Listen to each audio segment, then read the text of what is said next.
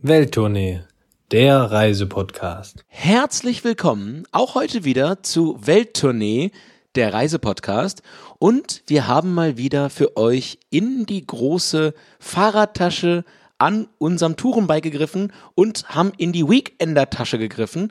Und, naja gut, es geht nicht mit dem Fahrrad los, Christoph, aber es geht ein Wochenende in eine europäische Hauptstadt. Und zwar fahren wir heute mit euch nach Athen. Und wie so häufig möchte ich dich natürlich auch heute wieder landestypisch begrüßen und sage Kalimera, Christoph. Hast du deine Setaki-Schuhe schon angezogen? Hallo, es wird hier heute die Marathon-Folge, glaube ich. Die wird extra lang. Vielleicht auch nicht. Schauen wir einfach mal. 42 Minuten, danach vielleicht einer tot um. Das machen wir gleich bei Transport vor Ort nochmal. Aber wenn du mit dem Fahrrad nach Athen willst, das musst du mir nochmal erklären. Gibt bestimmt Leute, das hat doch bestimmt schon mal wer gemacht. Da müssen wir mal googeln.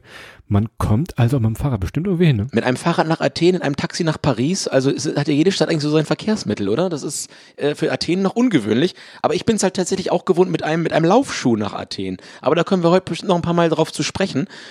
Über den legendären Fußmarsch in Laufschritt nach Athen. Hauptstadt von Griechenland, müssen wir euch nicht erzählen eigentlich. Wo du gerade sagst, nach Athen hinkommen. Gleich mal ein kleines Quiz hier, ganz kalt aus dem Stand für dich. Kennst doch bestimmt die Redewendung Eulen nach Athen tragen. So, jetzt interpretiere du mir doch mal bitte, wie ist das zustande gekommen? Du hast jetzt keine Antwortmöglichkeiten. Das musst du jetzt mal so frei, wie früher in der Schule vom Deutschaufsatz, den interpretierst du jetzt mal bitte. Ich möchte mit einem berühmten Zitat aus einem ZDF-Interview aus Breslau antworten. Da hast du mich auf den kalten Fuß erwischt. Erklär's mir. Also, Athen. Früher gab es anscheinend überall Eulen. Also, entweder als Statue, als Bild. Wenn du jetzt also eine Eule nach Athen bringen wolltest, warum auch immer man das tun wollte, sagte man, es gibt ja schon so viele Eulen in Athen. Das ist die eine Variante. Oder eine andere Deutung sagt, Eulen waren früher auf dem Geld. Also Athen war früher eine ziemlich reiche Stadt. Sieht man auch immer noch an einigen Stellen. Und wenn man in diese reiche Stadt Geld bringen wollte, sagt man, die haben schon genug davon. Könnt ihr euch jetzt aussuchen, was davon stimmt? Wahrscheinlich so eine Mischung aus beiden, würde ich mal vermuten. Ja, die Wahrheit liegt wahrscheinlich in der Mitte, wobei Christoph mit Geld und Athen, das war mal, ne? Also ist eine andere Konnotation mittlerweile. Also als für Reichtum steht Athen vielleicht heute genauso wenig wie Berlin für erfolgreiches Projektmanagement. Ja, wo du gerade sagst, Berlin, Athen wird ja immer so ein bisschen beschrieben. Ja, ist es das neue Berlin? Man weiß es nicht. Wenn ihr da durch die Gassen lauft, habt ihr immer an irgendwelchen Wänden und Jalousien einfach stehen, Athen ist nicht das neue Berlin, sondern da steht einfach Athen, das neue Athen tatsächlich. Also das ist so ein bisschen deren Spruch. Die wollen mit diesem ganzen Berlin- und Deutschkram, ja, es ist immer nochmal so eine Sache, also die sind da ein bisschen abseits von dieser Berlin-Vergleich, das sind sie ein bisschen leid tatsächlich. Na, sie haben natürlich auch besseres Wetter und der Flughafen funktioniert seit Jahren. Von daher kann man da eigentlich schon sagen, ja, ich würde mich jetzt auch nicht mit Berlin vergleichen wollen, wenn es nicht sein muss, als erfolgreiche europäische Hauptstadt. Das will wirklich niemand. Lass uns mal gucken. Ich habe heute wirklich mal einen großen Zettel hier, denn ich fürchte, wir werden uns da in der Aussprache ganz schön verzetteln hier, mehr oder weniger. Ich habe mir so ein paar Notizen gemacht, also man möge es uns verzeihen, wenn wir unser Altgriechisch aus der Schule damals nicht mehr ganz so frisch ist tatsächlich. Ne? Das stimmt wohl, Christoph. Die altgriechische Sprache ist ja also nicht nur schwierig auszusprechen, also ist quasi unlesbar. Ne? Also ist die moderne Hieroglyphe und dementsprechend, ja, gucken wir mal, ob wir den Google-Übersetzer hier noch anschmeißen müssen. Aber der einfache Teil ist ja erstmal, wir fangen ja an einem Ort, an dem wir beide die Sprachen einigermaßen beherrschen, in Barcelona und ja bei mir in Hamburg. Erzähl doch mal, wie kommt man denn hin nach Athen? Was ist der einfachste Weg, wenn man jetzt nicht gerade joggen will? Da kommen wir gleich noch zu. Wenn ihr euch jetzt gerade so im Herbst oder Richtung Frühling mal überlegt, ja nach Athen zu fahren für den Weekender, für ein langes Wochenende, wie es du eben beschrieben hast, dann ist wahrscheinlich tatsächlich das Flugzeug das Mittel der Wahl. Und ich kann euch beruhigen, Flughafen ganz modern, ja, gerade zu den Olympischen Spielen damals alles neu gemacht, wunderbar sieht das aus. Ist ein bisschen chaotisch, von da wegzukommen tatsächlich. Also hinkommen, eigentlich kein Problem, gibt die verschiedensten Fluglinien, die es anbinden. Wenn ihr mal da seid, am einfachsten ist es wirklich mit der Metro. Denn wer schon mal in Griechenland war und in einer griechischen Hauptstadt über die Straßen gefahren ist, kann sich vorstellen, dass das Wort Stau da nochmal eine ganz andere Bedeutung hat. Also, wenn ihr ankommt, wirklich einfach rein in die Metro, gibt auch nur eine Linie, die bringt euch, glaube ich, für einen Zehner oder so wirklich ja, planbar tatsächlich in die Stadt. Tut euch diesen ganzen Taxistress und Busstress, tut ihn euch einfach nicht an. Das als kleinen Tipp hier direkt. Ganz ehrlicherweise, auf der Schiene ist das aber auch, glaube ich, der einzige Tipp, ist eben die Metro in die Stadt rein. Ansonsten, wenn ihr mit dem Zug hinfahrt, es wird schwierig, einmal über den ganzen Balkan rüber und runter. Und im Land selber gibt es, also ich weiß gar nicht, Christoph, ob du das auch so sagen würdest. Also mein Gefühl war, es gibt gefühlt keine Bahnstrecken in, ja, also in Athen selbst jetzt sowieso nicht, aber generell in Griechenland relativ schwierig. Wenn ihr die Chance habt und ihr fahrt mit dem Interrail-Ticket runter, habt ihr zumindest die gesamten Fähren unten zwischen den kleinen Inseln inklusive. Aber das ist dann halt auch eher die Ägäis, nicht ganz Athen. Also von daher, ja, etwas schwierig hinzukommen. Mit Interrail, wie gesagt, mit den Fähren ist, glaube ich, eine ganz coole Möglichkeit. Wenn man tagsüber fährt, kann man tolle Ausblicke genießen. Ich glaube, als wir damals da waren, die Verbindung nach Thessaloniki, also wenn ihr Thessaloniki noch mitnehmen wollt, gab damals auch einen Nachtzug, als wir da waren. Müsst ihr mal schauen, ob es der jetzt in Corona-Zeiten noch so fährt wie damals. Aber du sagst es schon, ja, Bahnstrecken. Wenn ihr was über Land machen wollt, dann wahrscheinlich eher, ja, mit dem Bus, ne? Und wenn ihr dann wirklich dieses Stadtchaos hinter euch lassen wollt, wirklich der schönste Weg in Athen ist fast die Fähre, die den Hafen in Piräus verlässt, dann hat man wirklich ein bisschen Ruhe und dieser ganze Lärm und Gehupe, das ist dann wirklich die Erholung tatsächlich. Da kommt er auch mit dem Zug oder mit der Metro, nennen wir es mal, dahin. Das ist also ganz gut angebunden, dieser Hafen von Piräus, wo Athen ja eben nicht direkt am Meer liegt und auch keinen direkten Sandstrand irgendwie hat, wie man sich das vielleicht ein bisschen, ja, romantisch vorstellt. Da geht's am besten von Piräus und dann rauf auf die Inseln. Das machen wir aber irgendwann mal, ja, in einer anderen Folge mit den griechischen Inseln. Das ist auch noch fällig.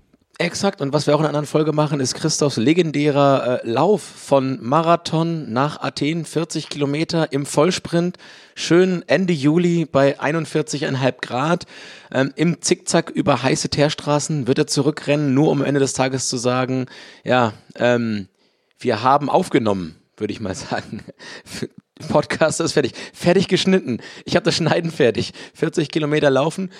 Ich würde sagen, Christoph, vorher friert die Hölle zu, oder? Bevor wir dich 40 Kilometer aus Marathon nach Athen laufen sehen. Also das machen wir auf jeden Fall nicht, mit ziemlicher Sicherheit. Was natürlich eine wunderbare Überleitung ist zum Thema Sicherheit in Athen. Hast du denn was bei deinem Lieblingsthema für uns zu berichten hier? Ja, also ich sag mal so, ihr werdet mit Sicherheit überrascht sein, wie wenig die griechische Küche mit dem zu tun hat, was ihr in Deutschland beim Griechen auf den Tisch kriegt. Das wird mit Sicherheit eine Überraschung, weil, und da muss ich auch ganz ehrlich sagen, ich hätte eigentlich gedacht, dass es deutlich näher dran ist. Also man weiß ja natürlich zum Beispiel, wenn man jetzt einen klassischen Döner isst, dass es den eigentlich so in der Türkei nicht gibt. Man weiß auch bei einer Pizza, dass wahrscheinlich die beste deutsche Pizzeria gegen die zweitschlechteste in Italien immer noch einen kürzeren zieht, was so den Pizzaboden angeht. Aber beim griechischen Essen hätte ich gedacht, das ist deutlich dichter dran am Original, aber so ein wenig Pustekuchen, sage ich mal, ohne das Gebäck zu meinen. Und ja, von daher lasst euch da mal ganz, ganz gehörig überraschen, weil das wird es euch mit Sicherheit, Christoph. Und das war die heutige Kategorie Sicherheit. Ich habe noch eine ganz kleine Sicherheitssache. Könnten wir auch gleich bei den Sehenswürdigkeiten dazu kommen? Nehmt euch feste Schuhe mit. Ja, das sagt man immer so, ja, steht der Trip, klar. Ich habe so viele Leute gesehen, die Akropolis hochgestiefelt sind, in Flipflops und da weggerutscht sind.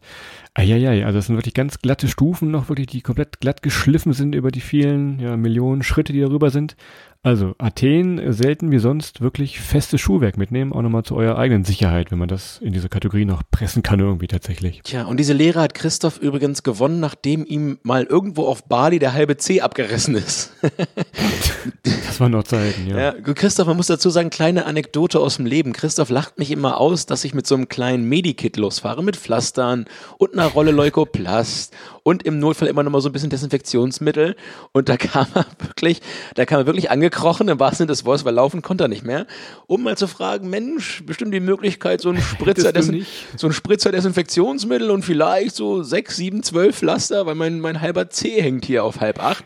Naja, Christoph, aber das Gute ist, du lernst ja daraus. Das ist mit Sicherheit auch nochmal eine Sache, die man nicht jedem als positiv antragen kann, aber dir schon, dass du eben deine Lehren ziehst und dir passiert was Dummes, meistens nicht zweimal. Adrian ist immer perfekt ausgerüstet, immer wunderbar zu sehen. Wenn er wirklich was braucht, auch mal so einfach so ein Panzertape. Also Adrian. Meine Freunde nennen mich alle beide Medikopter 117. Ja. Grüße an den Ballermann an dieser Stelle. Lass uns aber nochmal ein wenig beim Thema kulinarisch bleiben. Du hast es gerade schon gesagt, also mit dem Griechen wirklich bei euch in der Bahnhofstraße oder wo auch immer der ist, ja, hat das nicht so viel zu tun. Das ist schon viel, viel besser da, deutlich edler, deutlich abwechslungsreicher. Denn wenn man so an Griechisch denkt, ja, denkt man sofort an die große Fleischplatte da. Also für Vegetarier und Veganer ist griechisch Essen ja immer so ein Graus. Auch wenn jetzt die Weihnachtsfeier wieder ansteht mit eurem Büro. Ja, wir gehen zum Griechen, ja, so als Vegetarier. Bisschen schwierig. Können wir euch sagen und beruhigen, vor Ort ist das tatsächlich alles viel, viel entspannter. In der Tat. Und ihr findet auch viele, viele Lebensmittel, die halt zumindest vegetarisch sind und die auch deutlich leichter sind. Und das haben wir ja vorhin erwähnt, ne? Also mit Sicherheit werdet ihr überrascht sein, dass die griechische Küche anders ist als in Deutschland. Und ehrlicherweise, vielleicht liege ich dabei auch ein wenig gebiased in meinem Hamburger Wohnviertel, in dem ich mich da die letzten Jahre rumgetrieben habe. Aber im Prinzip ging es darum, einen möglichst großen Haufen Fleisch zu haben. Und der Tzatziki reicht, ne? Und das ist halt eine komplett andere Welt, wenn man entsprechend dann in Griechenland zu Tisch ist. Und ich fange mal an, Christoph, und sage mal Mezedes oder Mezedes. Ich bin mir nicht ganz sicher, du sagtest ja eigentlich Mercedes. Das meinte ich vorhin mit der Aussprache hier. Ja. Ich bin sicher, dass man eine Mercedes haben sollte, auch wegen der musikalischen Beiträge. Aber jetzt haben wir uns hier komplett in die Irre getrieben. Jetzt erzähl doch mal, es ist ja quasi das Pendant der Tapas in Griechisch, die Mezedes. Mezedes, genau. Könnt ihr einfach so als Vorspeise bestellen, könnt auch eine Hauptspeise draus machen, aber das ist dann tatsächlich wie Tapas einfach. Auf verschiedenen Tellern, ganz klein, wird dann einfach alles auf den Tisch gestellt, was die Taverne zu bieten hat. Ja, und dann teilt man. Und du sagst ja immer so schön, das Essen ist in den südlichen Ländern, alles südlich der Alpen, ja, ist eher ein Erlebnis und gilt nicht nur zum Sattwerden. Aber wenn man dann wirklich in dieser gemütlichen Runde sitzt und überall mal seine Gabel, seinen Löffel reinpiekst und vom anderen Teller was klauen kann und probieren kann, das macht dann schon Spaß und ist eigentlich wirklich so ein Erlebnis im Mercedes, beziehungsweise Mezedes. Das Schöne ist dabei, es gibt relativ viele Meeresfrüchte. Und wenn man mit Christoph essen geht, heißt das, die gehören alle einem selber. Weil Christoph, du bist nicht der größte Fischfan. Dafür muss man mal aufpassen, wenn die in Weinblätter eingewickelten Hackfleischstückchen dann auf dem Tisch liegen. Da ist meistens noch nicht mehr viel zu holen. Aber na gut, das ist immer fair aufgeteilt. Dafür ist dann die eine oder andere Muschel mehr bei mir oder eben auch mal eine Scampi. Aber das ist ja wirklich dann bunt gemischt. Es gibt dann wirklich alles, auch sehr viel Gemüse, muss man ehrlicherweise sagen, Brot. Also so ein Mezedes-Teller ist einfach mal, also eigentlich ist es ein Hauptgericht. Man kann sich damit schon so lange aufhalten, dass es als Hauptgericht gilt. Genau. Und was man auch so aus Deutschland kennt und da auch wirklich gut ist, Moussaka, nichts mit Massaker verwechseln, sondern Moussaka ist dieser wunderbare Auberginenauflauf, der da gemacht wird. Den kann man wirklich, ja, gefühlt haben wir den zu jeder Tageszeit gegessen. Ob zum Frühstück oder abends nochmal so eine kleine Portion. Der ist fast in jeder Taverne zu haben.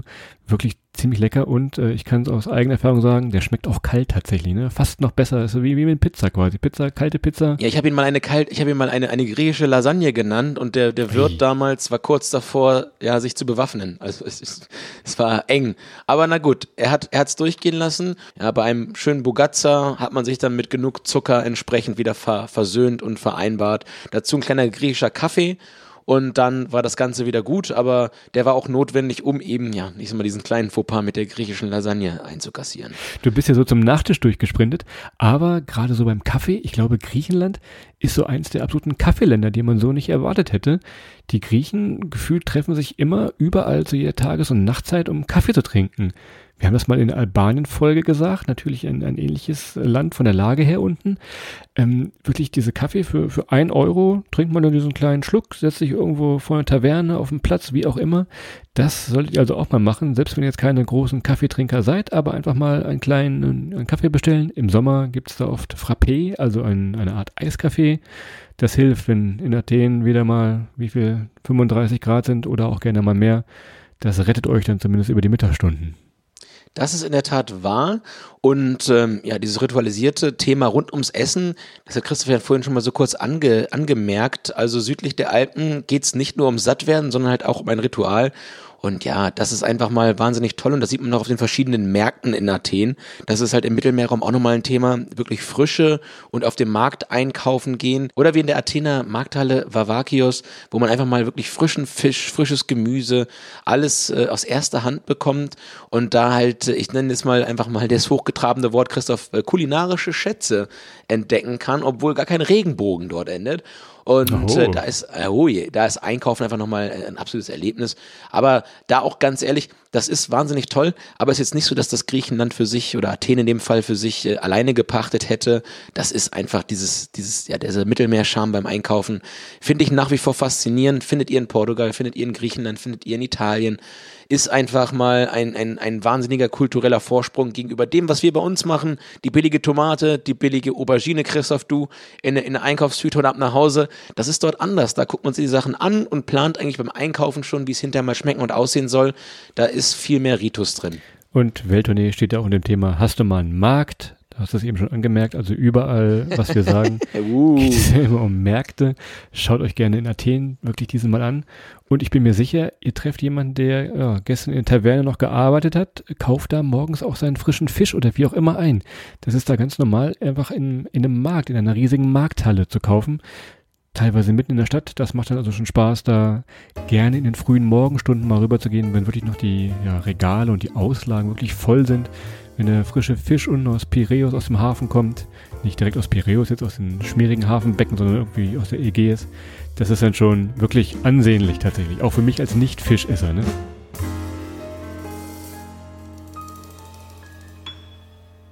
Athen ist wahnsinnig voll. Ich glaube auch, dass man da 3 Tage, wenn man so ein langes Wochenende macht oder auch 4, sehr, sehr gut voll bekommt. Und es ist eine Stadt, die man sich prima erlaufen kann. Wie Christoph vorhin richtigerweise sagt, bitte zieht euch einen festen Schuh an. Das hilft, auch wenn es warm ist manchmal. Aber ist immer noch besser als so ein gebrochener Zeh. Und dementsprechend ist das eine Stadt, die ihr wahnsinnig gut erlaufen könnt. Also der Fitness-Tracker freut sich. Und wir fangen jetzt mal an. Und es ist wieder mal wahnsinnig schwierig, Christoph. Ja, Anafiotika, das ist relativ einfach, das ist wie Antibiotika, Anafiotika, ist ein Kykladendorf und ist so von seiner Bauweise her einfach wahnsinnig ungewohnt, weil ihr mitten in der Stadt seid weiterhin, aber irgendwie in einem Dorf seid, weil ihr seht schon Felsen im Hintergrund, das ist eigentlich wie so ein Bergdorf, aber wenn ihr euch in die andere Richtung dreht, dann seid ihr mitten in der Stadt und es ist wahnsinnig schön, es ist wahnsinnig grün, alles schön gekachelt, ist eigentlich so ein klein oder architektonisch, Christoph, ich weiß gar nicht, wo ich es einordnen würde, wahrscheinlich griechisch, aber. Ja, tatsächlich. Ihr wollt ja wirklich auch in Griechenland Urlaub haben und dann geht doch einfach mal durch diese Stadtviertel, denn das sieht wirklich so aus, wie man sich einen Griechenland Urlaub auf irgendeiner schönen Insel vorstellt.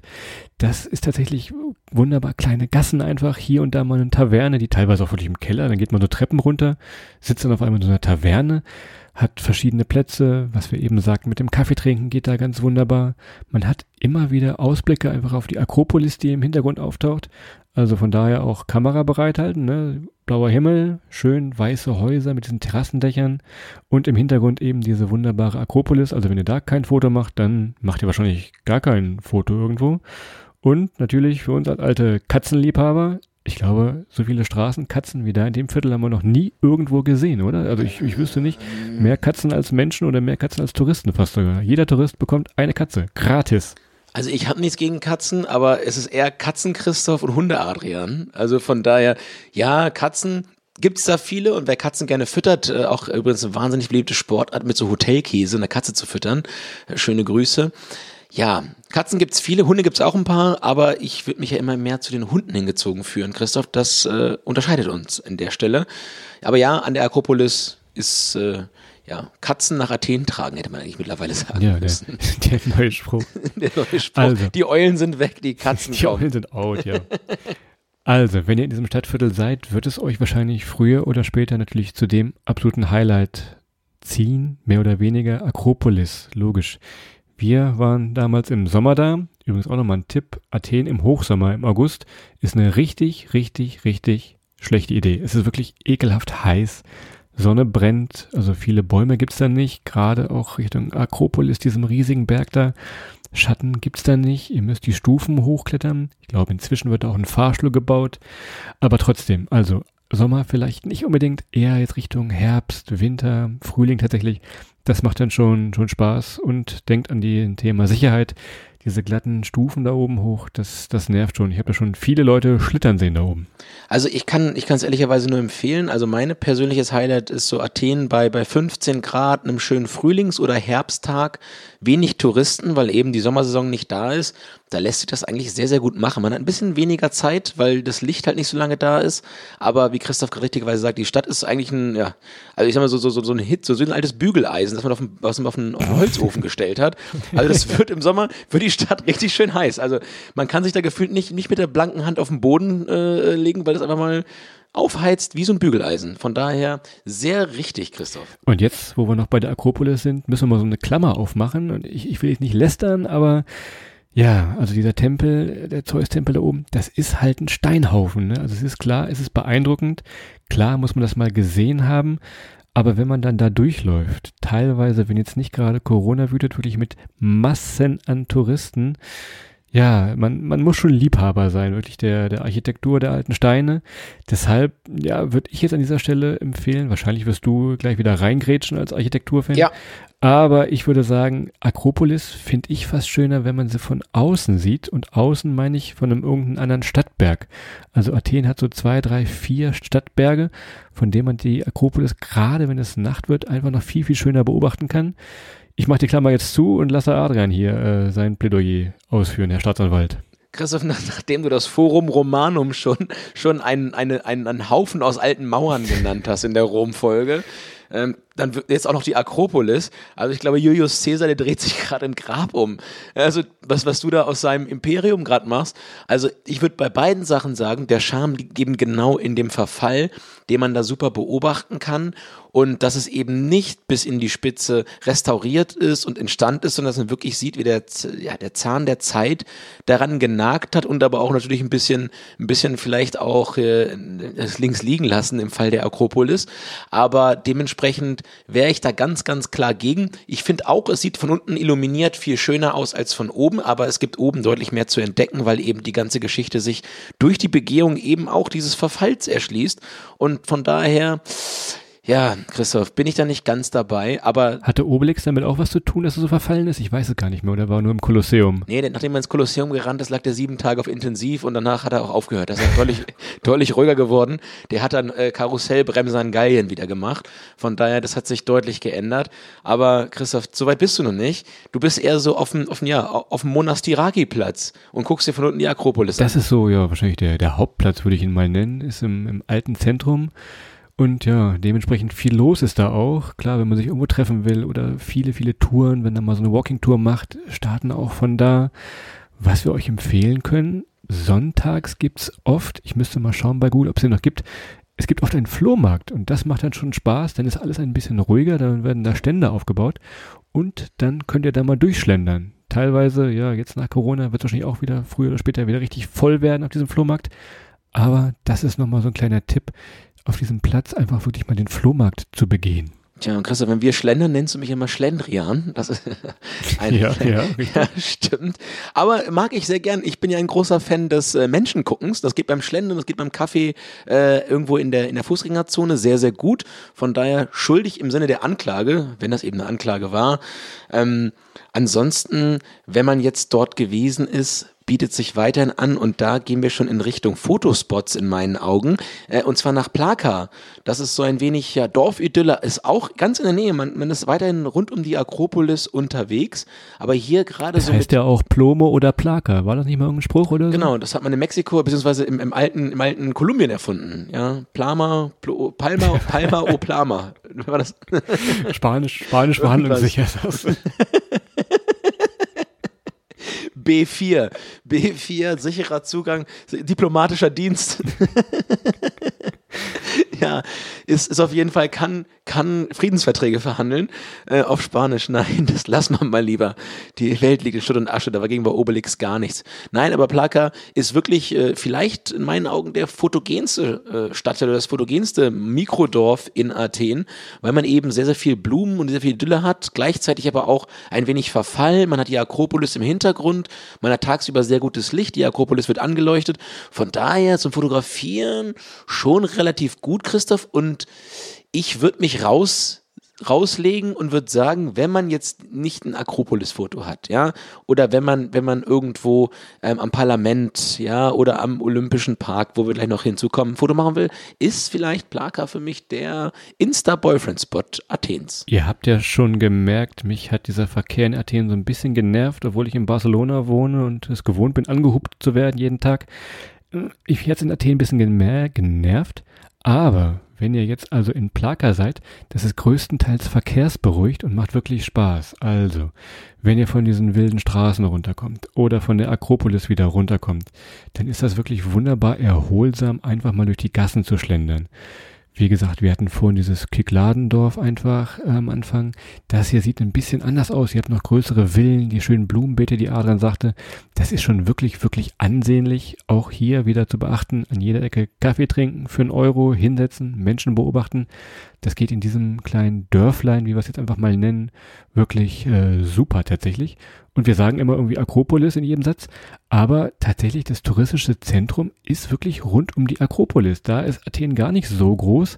Alles, was euch so als Touristinnen interessiert, ist wirklich so um die Akropolis. Also wundert euch nicht, wenn hier in jedem zweiten Satz irgendwie das Wort Akropolis tatsächlich auftaucht. Exakt. Und bei uns im Weser Bergland, die Akropolis heißt Köterberg. Das ist so ähnlich. Da kann man auch von allen Seiten, ja, ist überall zu sehen.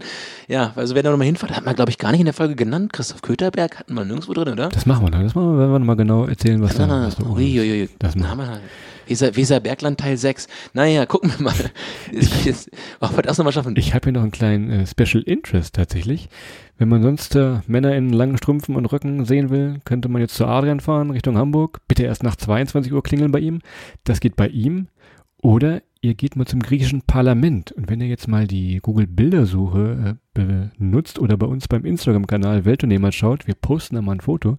Die Guards vor dem griechischen Parlament, ganz bekannt mit diesen, ja, was ist der Fachbegriff? Bommelschuhe? Wahrscheinlich schon, oder? Einfach diese riesige Bommel vorne drauf, Strumpfhosen, Röcke und dieses Changing of the Guards, das ist nicht nur in London bekannt, sondern auch in Athen tatsächlich. Ich würde sie Eulenspiegelschuhe nennen, glaube ich. Genau so. Ja, liegt nahe.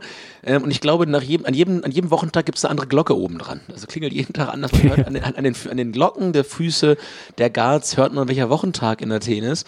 Ja, stimmt. Es ist ein wahnsinnig gutes Schauspiel.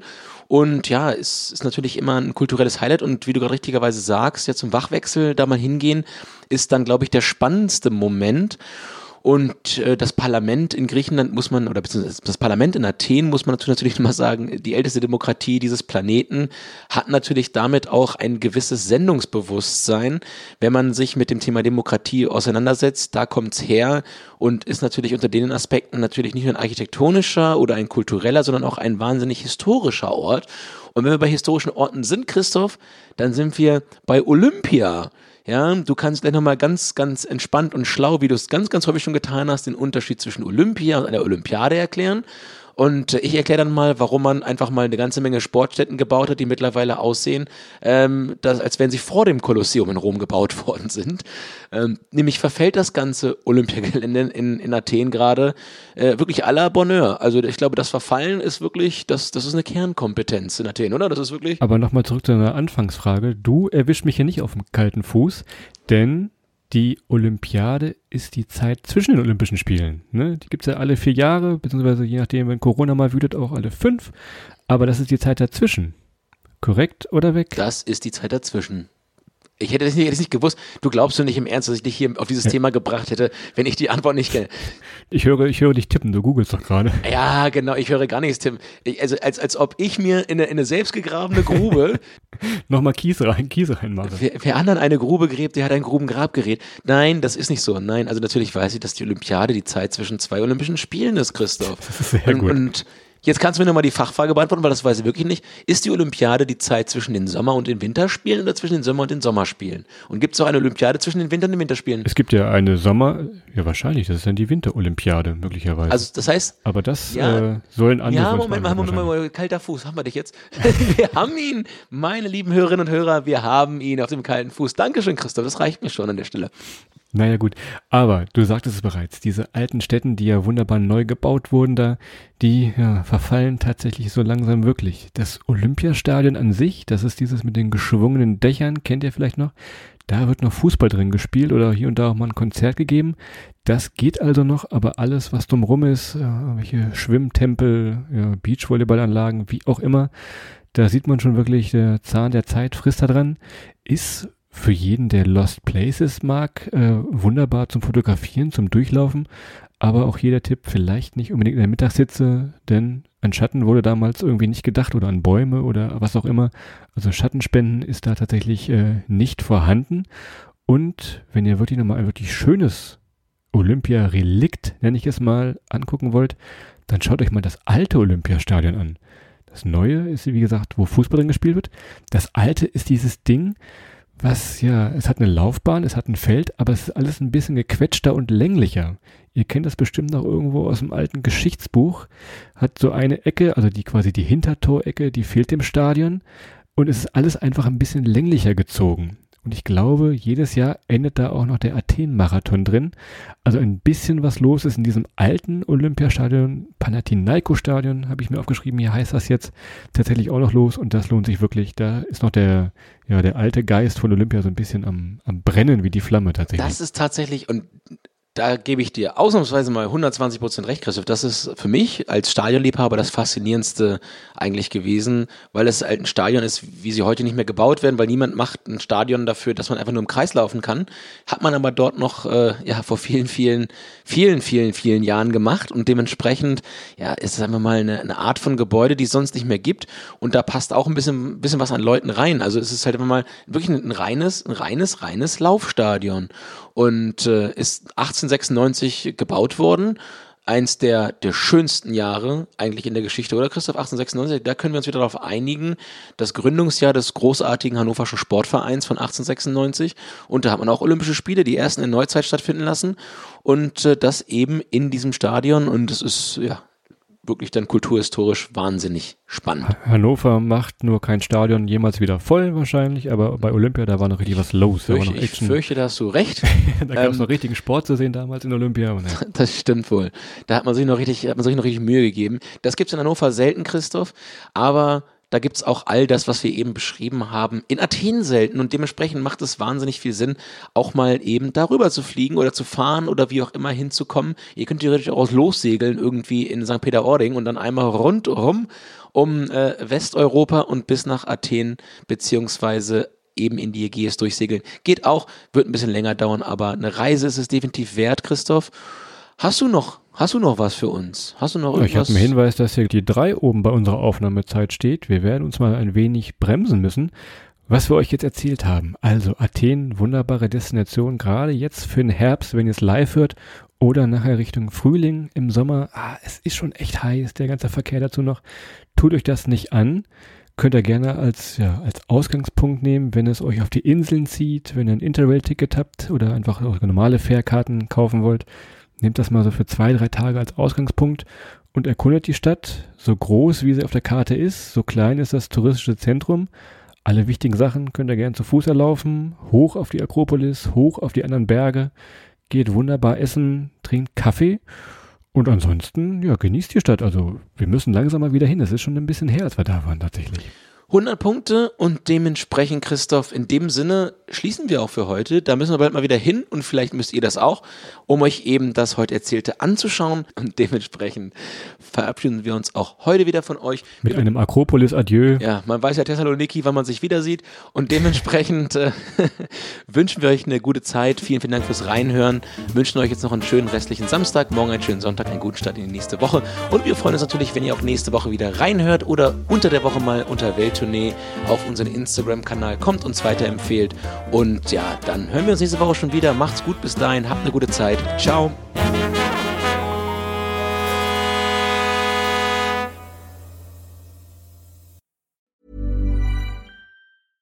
Imagine the softest sheets you've ever felt. Now imagine them getting even softer over time. That's what you'll feel with Boll & Branch's organic cotton sheets. In a recent customer survey, 96% replied that Boll & Branch sheets get softer with every wash. Start getting your best night's sleep in these sheets that get softer and softer for years to come. Try their sheets with a 30-night guarantee. Plus, get 15% off your first order at bollandbranch.com. Code BUTTERY. Exclusions apply. See site for details.